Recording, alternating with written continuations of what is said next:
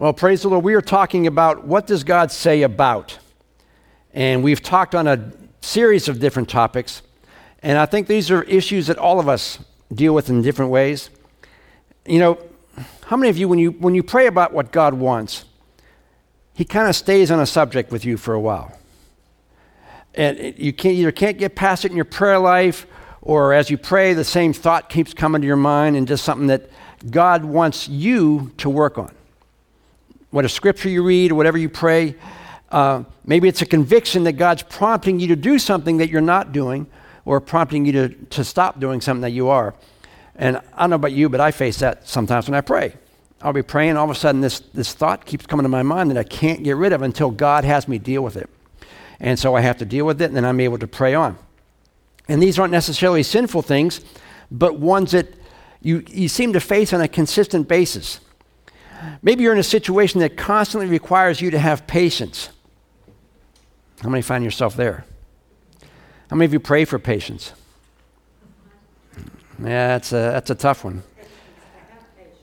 The only way you, if you found out that when you pray for something, God actually makes you work through it so you learn it, rather than just dropping it in your head, which I wish God kind of would do. Just kind of open it up, pour it in, close it up, I'm good. That's not how God works. He keeps bringing up and makes you do it. You feel like God's trying to get something across to you. Whenever you pray or whenever you start reading the Bible, things come up, and it's not just a one and done, but it's something that God wants you to continue to work on. And that's kind of been how it's been with our Wednesday night class. How many are in our Wednesday night Bible study? We're talking in it's uh, David Jeremiah's book, Slaying the Giants in Your Life. And it talks about all kinds of issues and I, I really think, and I, I, just can't get past one of the topics we talked about a couple of weeks ago. And the more I pray about it, the more that I, I keep thinking about it. And the topic that we're going to talk about this morning is resentment. Anybody ever been resentful? In our book, we, they always have an example, a real life example that the author has experienced. And the one we went through was kind of an extreme one but I think that resentment is one of those issues that, if we allow it to, will creep in and just kind of take up root in your life. Now, resentment is, dis- is different than disappointment. When you're disappointed with someone, you're like, eh, and you kind of walk around in a mellow state. When you're resentful, you become angry. And you have what you want a retaliation thing. And resentment might even be one of those Christian sins. How many know what Christian sins are? It's the ones that Christians commit gossip, white lies. How many know the Bible doesn't differentiate between white and black lies, right? It's not, you know, hey, I haven't murdered anybody, I haven't robbed anybody, no idolatry going on here. But, you know, I can be angry, I can be resentful, I can even be hurtful. Those in, in gossip, lie, something we can carry around with us and not even know that we have it. When I, re- when I say the word resentment, what comes to your mind? And the words I thought of were anger, unfairness, inequality, being wronged by someone. The author says this anger or resentment is anger multiplied by time. The more you're angry with someone, the more you become resentful of them. Now, we did talk about anger a while ago, and resentment is just anger taken to its logical conclusion. If you're angry with someone, what does it make you want to do? It makes you want to get even with someone, usually. And resentment is just anger taken to the end. You know, anger, anger in itself dissipates over time. Someone cuts you off in traffic, you're angry for five minutes, maybe 10 minutes, or maybe till you get home. Or, and this has happened to me, you get in the shortest line at the grocery store, and the lady in front of you has a thousand coupons that half of them don't work. And you see the line over there that's going through, and, and you're already stuck there. You're angry for a while. But when you leave the store, you're finally done, you're okay anger cools off. Resentment allows anger to fester to the point where retaliation seems to be the only option. When you see uh, a mass shooting or any kind of action like that, that's basically someone who was resentful to the point they had to take action against the people they were resentful f- towards. Resentment can cripple you for the rest of your life. Anger is immediate, goes away. Resentment develops over time. Now, the word resentment isn't in the Bible, but God gives us a term that describes it pretty well. In 1 Corinthians 13 5, this is the love chapter. It says, Love is not rude, it is not self seeking, it is not easily angered, it keeps no record of wrongs. Now, the word record here, and we talked about this on a Wednesday night, we had a kind of a lively discussion on this. It's actually an accounting term meaning to keep a ledger. Keep a ledger of everything that's ever been done to you. Resentment is keeping a ledger of every wrong that you have faced in your life. Everything that happens to you, you write it down and you keep this ledger. Now, we, we talked about the accounting portion of that, how you have to calculate your checkbook to a penny. Now, how many of you do that? You balance your checkbook. How many of you just go online to check your balance, and whatever your bank says your balance is, is, is what it is? My kids, I think it's this generation, the younger generation, they just go online, they check it, the bank says they have this, okay yeah, I can't get into that. I have to balance it. I got to make sure that every nickel, every penny is accounted for. If it's not, I got to find it. When they're talking about keeping a record of wrongs, they're talking about balancing it out, making sure you have everything written down. Every time you've been offended, you keep track of that and you don't let it go. You ever talk to someone who keeps bringing up something that was done to them years ago? somebody hurt them or did something wrong to them or something happened to them 10 years ago and they're still living there. And they still are angry, they're still resentful, and they're still carrying it around. And they just can't get beyond it. They live in that moment for years. And usually they want resentment or they want something to happen to that person. They want to get even with that person. And it may not even be something that has been done to you. Maybe you're resentful of a person just because of who they are or what they have or what they've done. If you know someone who maybe has more than you and their life seems to be better than yours and they don't serve God,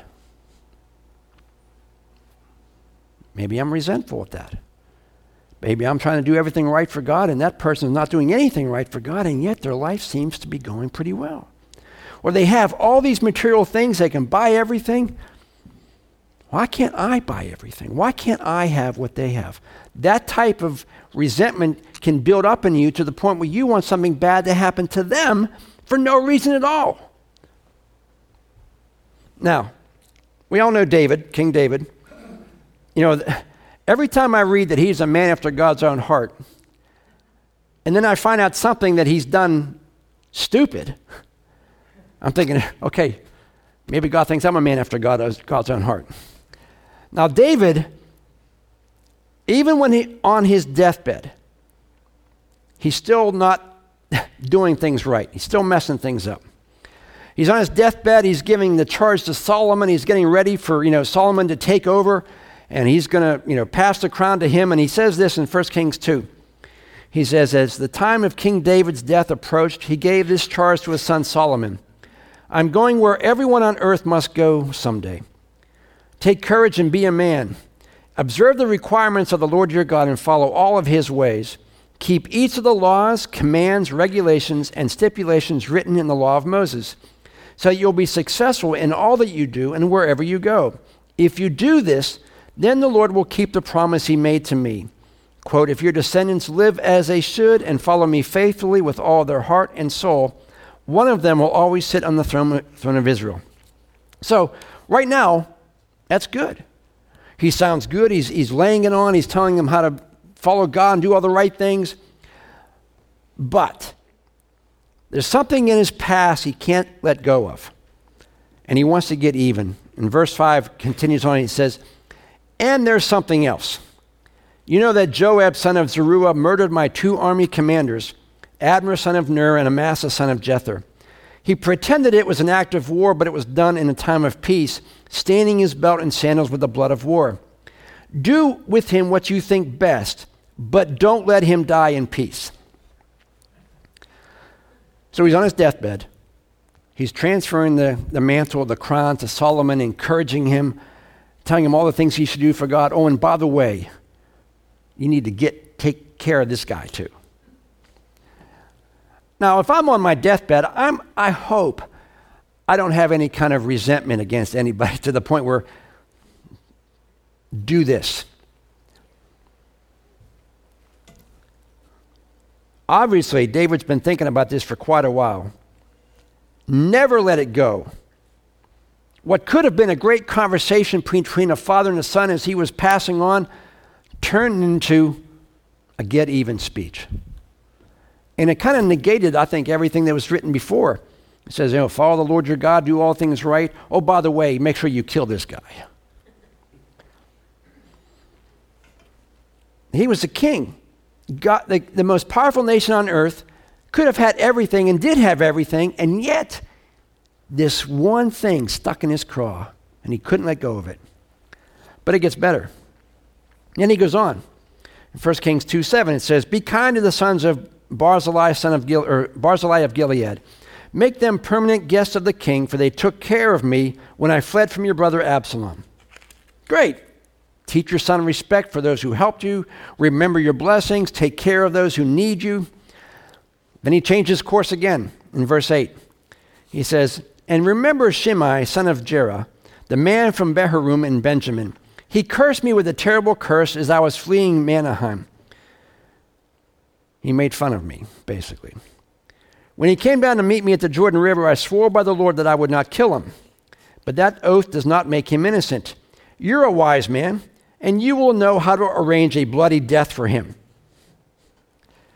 Do you think David carried some resentment around his life?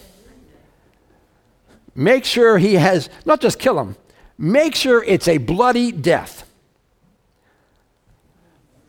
You know, if you, if you look at David's life, he may have been a successful king, but he wound up being a terrible parent for a number of reasons. And all the, all the choices he made, all the things that he did, had a negative effect on his kids. I mean, from Absalom to Amnon, all the things that those guys did, all were brought about because of David's poor parenting, in my opinion. And resentment is another issue that David had that he just couldn't get rid of. Resentment ages you, resentment takes toll in your life, and sometimes you're resentful to people who don't even know that you're resentful towards them for things that they don't even know they've done, or maybe they didn't do. And resentment doesn't just stay the same. Look at David. How many years had passed since that happened? On his deathbed, breathing his last, he wants to make sure that he gets even with those two guys. Resentment will grow and it will consume you. A woman by the name of Helen Nashad writes this Resentment grows, it distorts reality. It keeps us chained to the past. Like bad air, it pollutes not just the bitter person, but all those who come in contact with the resentful person. Bitterness and resentment, two sides of the same coin. And God addresses that in uh, Hebrews 12 15 says, See to it that no one misses the grace of God and that no bitter root grows, grows up to cause trouble and defile many. Resentment will consume you. It will, it's like a weed, it will consume you. The word they're using here is like a malignant weed. And what do weeds do? Weeds grow in the worst conditions. They will always be there. If there's no grass, and there's no rain, you'll have weeds. Every garden has weeds. No matter how much you take care of it and how much you try to protect it, they get in. And if you let them go, and don't do anything about it, it will consume everything around them. We, when I lived in Mount Lebanon, back in Pittsburgh, we had this tree out in our backyard, smaller tree. I don't have any trees anymore. About size for a Christmas tree. And it was right outside our back window, and I, I would look at it, and it, it looked healthy. It looked great. Until I went out one day and realized that there was this weed vine growing up all through the tree. And all the leaves that I saw were actually of the vine, not the tree. It actually was killing the tree. If, when I ripped all these vines out, it took me forever to rip all these vines out, there was like no leaves on the tree. So, what I thought was a healthy looking tree was actually a tree that was being consumed by this, this rogue vine that was there. And I think that's exactly what happens in our spiritual life. When we let bitterness and resentment get in, it chokes out every aspect of what God wants to do in you.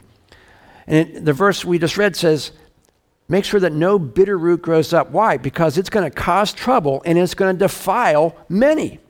It's going to ruin you. If you allow resentment to come in and take up residence, it's going to ruin you.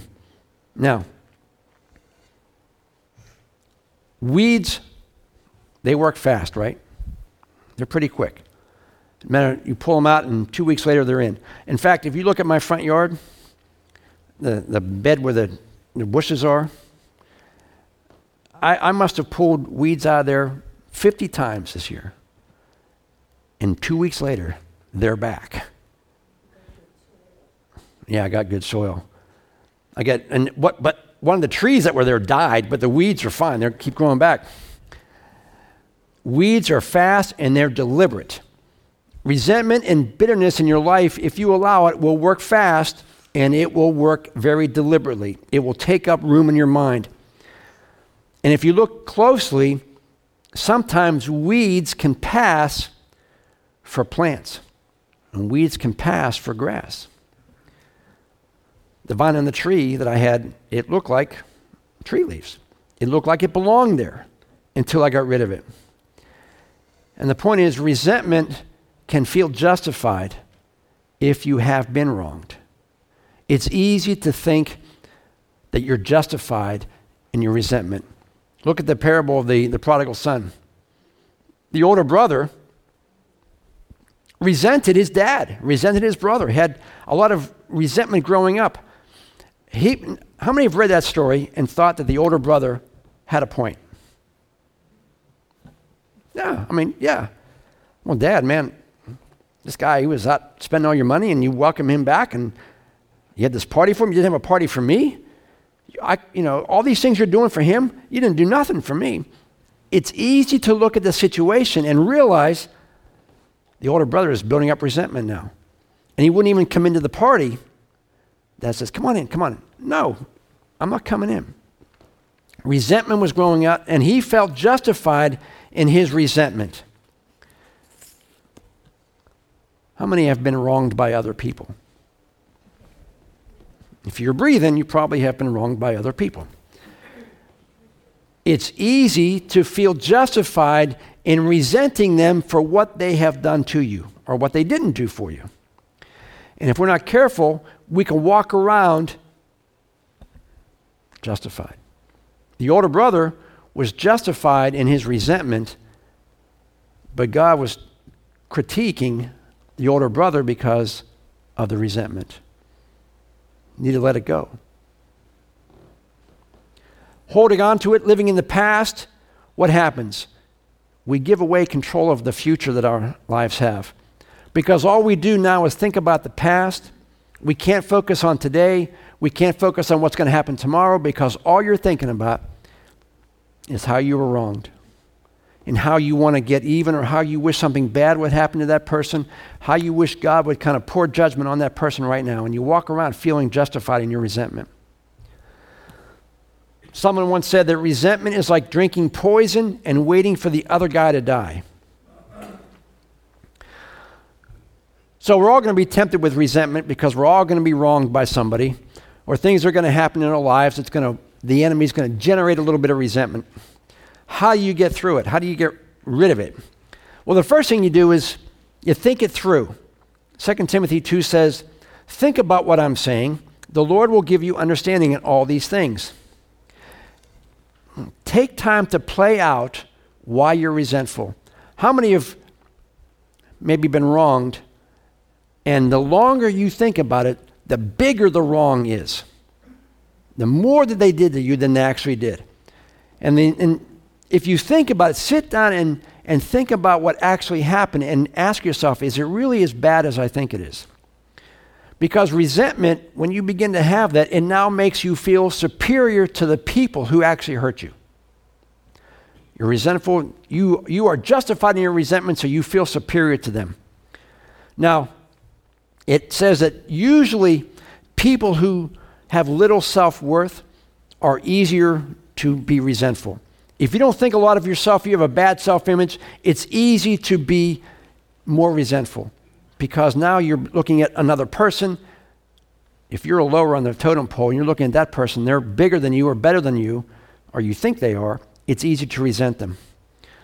The Bible tells us remember who you are in Christ. You know, we were singing those songs this morning. And, and I think we need to be reminded sometimes of this that it's not, we're not Christians because of performance. How many understand that? Now, we know that we're not saved by our works. But how many of you sometimes feel like you are kept by your works? The more I do for God, the better I try to please God, the more God loves me. Now, if you're brought up in a home that way, the better you acted, the more your parents loved you. If you didn't behave, your parents didn't love you, that's the attitude you're going to have from God. And sometimes we need to be reminded that there's nothing you can do to make God love you any less. There's nothing you can do to make God love you any more. You are still God's kid, regardless if you've been wronged, regardless if you are resentful. No matter who you are, you have to understand who you are in Christ. You're not just some other person. Galatians 3:26 says, "So you are all children of God through faith in Christ Jesus." John 15, 15 says, Now you are my friends since I have told you everything the Father told me.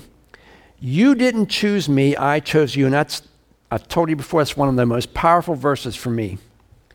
That God looked down in your life, saw where you were, where you at, were at that point, and all the things you're going to be in the future, and yet God picked you. He knew all the mistakes I'm going to make from the time I got saved until the time I die, every time I'm going to blow it, every time I'm going to make a mistake, God saw it and He still picked me. God saw where you were and everything you're going to be, and God still picked you.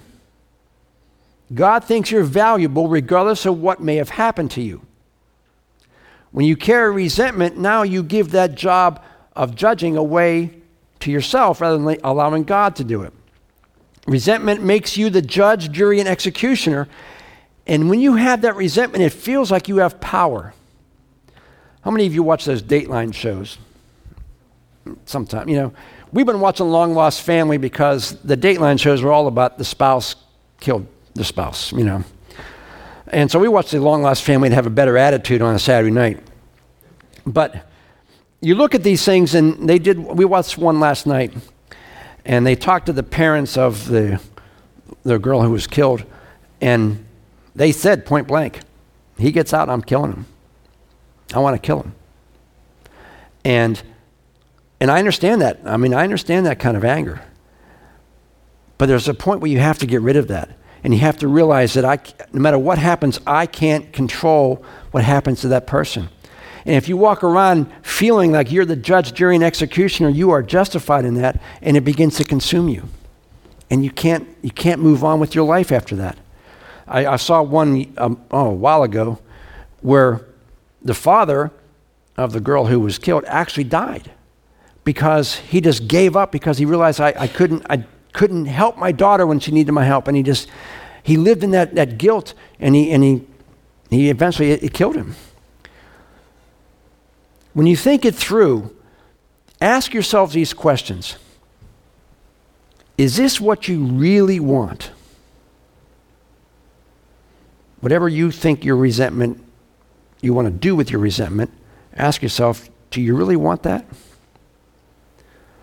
Second question Is this who you really want to be?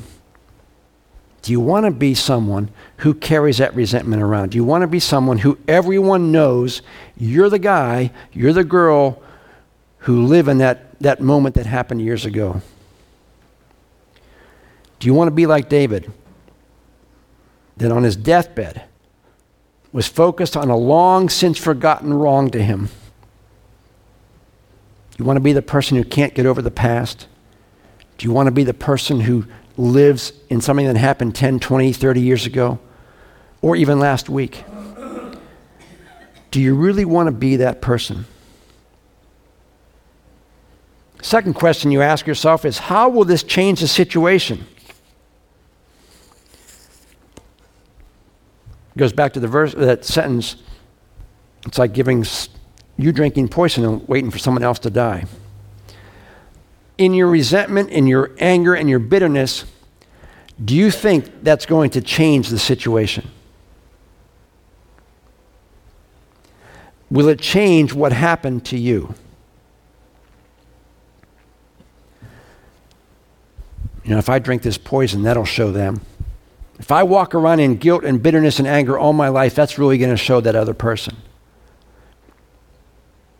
And 99% of the time, they don't know that you are carrying that around. Other than controlling and ruining your life by living in that moment of resentment of that person, how is it going to make your life better? Will it make you a better person? Will you, I believe that if you live in that, you now are blocking what the Holy Spirit wants to do in you. Because now you're focused on resentment and anger and bitterness. God can't break through that if that's all you're focusing on. The third question is what will the consequences be for me if I carry it out? Now, we, we said resentment usually calls for retaliation. You want to get even. What would the consequences be for you if you did that? If someone hurt your family, would you want to get even with them? How would you do that? Do you really want to do that? What would the consequences be for that? Because they'd probably catch you. Do you really want to give up all your life because you want to get even for a moment? And every time we watch those Dateline shows and whoever it is gets convicted, every family, bar none, says the same thing. We got justice, but it doesn't change anything for us. You may get justice, but it's not going to change anything. Maybe your spouse had an affair. Do you have one because they did? Just to show them how it hurts you? What are the consequences for carrying that around? What's the consequences for your family? for your kids, for your parents. If you walk around in bitterness and anger all day, what kind of an example are you presenting to your children or those you want to witness to, your family? If you're always complaining and griping and bitter about something, no one's going to want to be around you, and no one's really going to want to hear what you have to say about Christ. Fourth question How can I get rid of it? Think of an alternative to being resentful.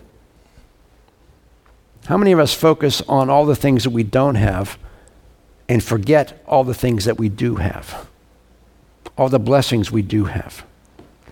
Sometimes it's easier to focus on the negatives and forget every blessing that we have. Think about all the things that we have in, in this world, in this life right now, compared to, say, 100 years ago. How many of you have running water? How many of you have a commode that's in the house? How many of you have hot water without having to boil it? How many have clean water? How many have a house that you can actually heat with a furnace and not have to shovel coal or wood? some of you have wood furnace. Think of all the blessings you have compared to what they didn't have. All the medicine, all the technology that God's blessed this country with, the freedom that we have, the ability to be here in a nice air conditioned and, and heated building all the blessings we have, the kids that you have, your family, your house, everything that God has blessed you with. Focus on those. If you focus on those, you have no time to focus on that other person who did something to you five years ago. Because you'll be focusing on the blessings that God did. I wrote down here try being grateful for what you do have instead of the few hurts or wrongs that you experience. And sometimes just being rational with yourself really explaining it to yourself helps with resentment.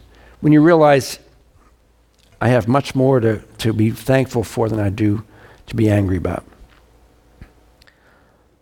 What else can I do to get rid of it? Well, write it down. There are times in Scripture where God tells the writer to write something down for clarity.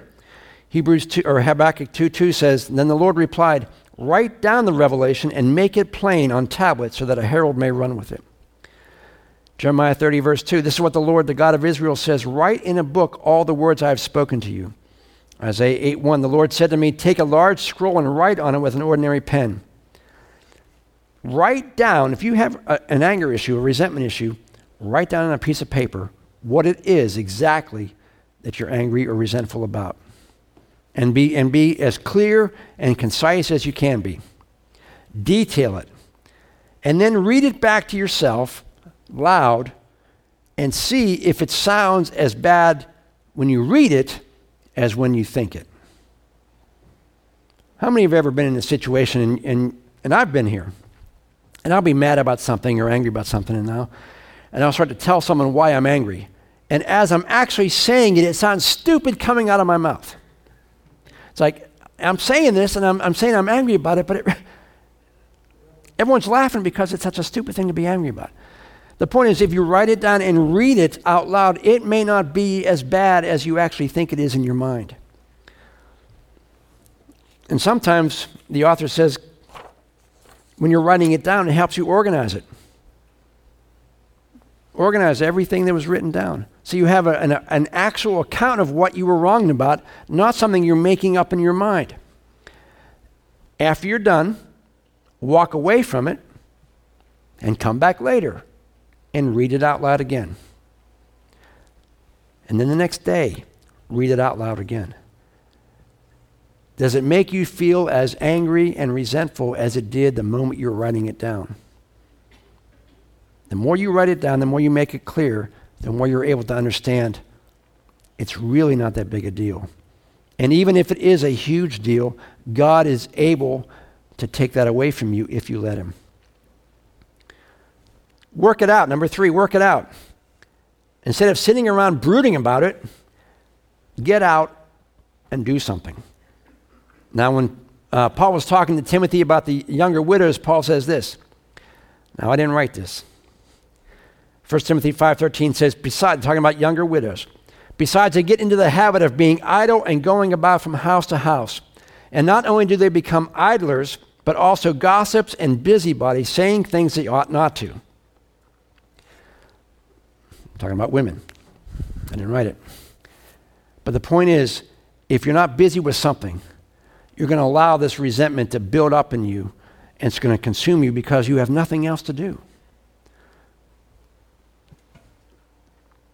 If you're not busy doing something, the enemy will keep those resentment thoughts going. Go for a walk. You feel angry, resentful, go out. Go for a walk. Build something, get a hobby. Get your mind focused on, on completing another task. Set a goal for yourself. You can't be bitter and resentful if you're working on something that requires your attention. If you sit around on your couch all day, letting this vegetate in your mind, it's going to consume you. The Bible says, get out and do something. If you don't do something, you're giving the enemy room in your mind. There's a phrase that the King James has that's not actually in, in the text, we all know it. Idle hands are the devil's workshop. How many know that verse? That's not technically what it means. If you read it in all the other translations, they'll say something else. It's close, but it's not the same. But I think the principle's true. What do you tell your kids when they're home doing nothing? They're going to get in trouble. They're not focused on doing something, a task, a chore, whatever it is. They're going to do something and get themselves in trouble. Get out and be involved in something. Be involved in a, in a church. Be involved in a ministry. Be involved in doing something. Get your mind off of the things that are, are trying to take over resentful wise. Number four, talk it over. Ecclesiastes 4 9 says, Two people can accomplish more than twice as much as one. They get a better return for their labor. If one person falls, another can reach out and help. But people who are alone when they fall are in real trouble. Proverbs 17 17 says, friend is, A friend is always loyal, and a brother is born to help in time of need. Talk with someone about it. If you really have that anger and resentment going on, talk to somebody else. Verbalize it with them. Help have them help you get over it. The Bible says that when, when God works, he works through people. How many understand that? You know, even if you're praying for money and a check comes in your mail, somebody wrote the check. God works through people. 99% of the time, God is going to minister to you in a way that you need through somebody else. So talk to someone else about the anger. Doesn't necessarily mean you talk to the person you are angry with, it means talk to somebody else who can help you go through that. And for the person that you have uh, an issue with, Matthew 18 already tells you what to do, right? Matthew 18 says, if You have a problem with someone? Go to them one on one. If that doesn't resolve it, take someone with you. If that doesn't resolve it, then bring it to the church. Why? Because God wants reconciliation. God wants us to be unified as a body of believers. And there's a way to do that. Other people are good to talk with. God uses people. It may be a miracle that God sends you in the form of a person. And when you meet with that person, bring that written tablet that you wrote down of the grievance you have. Let them read it. And ask them their opinion on what you think is a, is a horrible grievance that you, are, that you are really resentful for. When you talk to someone, be honest. Honest about your feelings and honest about wanting to receive help and wisdom from that friend. Years ago, how many have ever been to a Promise Keepers event? It was a men's ministry thing in the 90s. And what they encouraged you to do was to get a, a partner that, they called them an accountability partner. And what you would do is you would, the two of you would check up on each other. And they would ask you, you know, my accountability partner would ask me, Did you read your Bible today? Yep. Did you pray? Yep. Did you do? And I had a list of things. And the last question they would ask is, Did you lie about any of the other questions? and and you, each of you do that for the other, why? It keeps you accountable that you're doing what God asks you to do. When you sit down with someone to talk about this being resentful and just having this thing consume you, you're having someone be your accountability partner, that they're helping you work through why you're angry, why you're not letting God take this from you.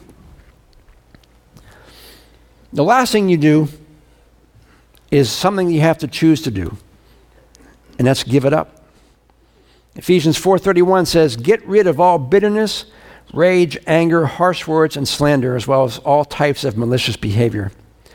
Ecclesiastes 3:6 says, "There's a time to keep and a time to throw it away." It's easy to talk about forgiveness and getting rid of resentment, but it's another thing to actually do it. You can talk to someone and they can encourage you, but you have to make the choice to do it. Corrie ten Boom, if you know, she was the girl that went through Nazi concentration camps. Her sister was killed in the camps. She was treated horribly by some of the guards there. And she relates this story. And the story goes something like this Corrie ten Boom's now been out of the camps for years, and she's going around ministering to, to women or to people. And at one of her meetings, the guard at her camp is at this meeting. The guard that was responsible for her sister's death and was responsible for the horrible treatment that Corrie received, he's at this meeting. And she's talking about forgiveness. And he comes up and he knows, they both know who each other are. And he says, I've been a Christian since I got out of, you know, since the war was over. Can you forgive me? And Corrie kind of steps back for a moment and was having a problem forgiving him. And here she's preaching on forgiveness. And when push comes to shove, is she able to do it? And before she says anything, she prays, Lord, help me in my unforgiveness. And the moment she prayed that, she says that the Spirit of God came upon her and she now was able to forgive this guy for what he did. That's what I mean by giving it up. You have to ask God to take it from you. take your ability to be resentful from you because in the, in the end, you can't really do it yourself. You have to choose to do it, but you have to ask God to do it for you. And once she prayed, she says she doesn't even remember how it happened, but she said to the guard, I forgive you. The resentment she had melted away. How many ledgers are we carrying around? Keeping track of everything that was ever done wrong to you. And you may not have a ledger, but maybe you have in the back of your mind. You know, this person really wronged me a few years ago. I'm not thinking about it much, but it's always in the back of my mind. If I see them in the store, I'm, I'm not going to really talk to them. Or if I see them or I hear from them, yeah, I don't want to have a relationship with them. Those ledgers you carry around, whether you have them written down or not, they're in the back of your mind. And the resentment that you allow to take root is going to stop or stifle your walk with God. We said earlier that God works through people, and that when Israel had to go into the, the camp to fight, God didn't just do it for them. God made them go and do it, but God gave them the victory while they were doing it. Carrying around resentment is the same thing. If you're resentful for someone, God will take it from you. But you have to want to give it up. And you have to do battle because the enemy is not going to let go that fast. He's going to keep bringing that up to you and keep bringing it back up to you until the point where you have to say, I don't care. And allow God to take that resentment from you, allow God to fill you with the Spirit. And just like Corrie, she said, it melted away. God will melt away that, that, that resentment, that bitterness you have toward either a person or a situation. And until we do that, you're never going to be where God wants you to be. You know, our prayer all the time is, Lord, be pleased with what I'm doing. God loves us where we are, as the saying goes, but God doesn't love you. God loves you enough to not let you stay where you are. God wants you to make you a better person. God wants you to be all that you can be in God. And resentment and bitterness are just stumbling blocks to, to where God wants to take you. Would you stand this morning as we close? Until we let things go and allow God to melt your resentment, you'll never be able to live the life that God has already mapped out for you. God has a plan, and we've said it for your life. Bitterness and resentment are roadblocks to that plan. God can't take you there until we deal with that. And the Bible says that if you ask God to be able to do that, the Bible says God will take it from you if you allow Him to do that. Let's pray. If you would bow your heads. Maybe you're here this morning and you've been a member of this church for a long time.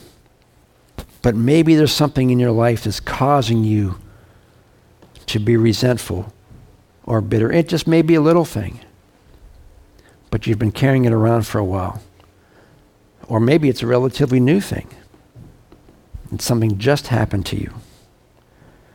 And you're still working through the resentment part of it. That you're upset at what happened or didn't happen in your life.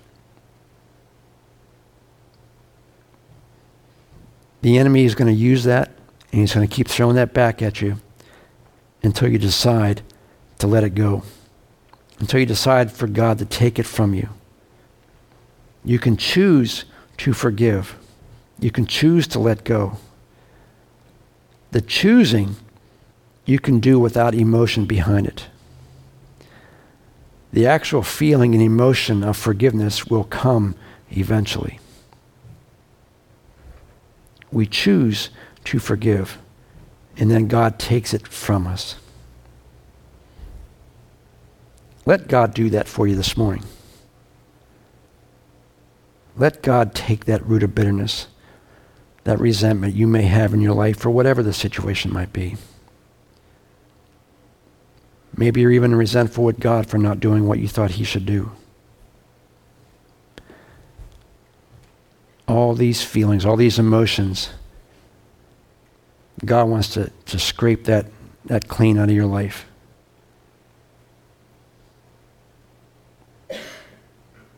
Let Him do that this morning. Father, we thank you. We thank you that you're a God who loves us and cares for us.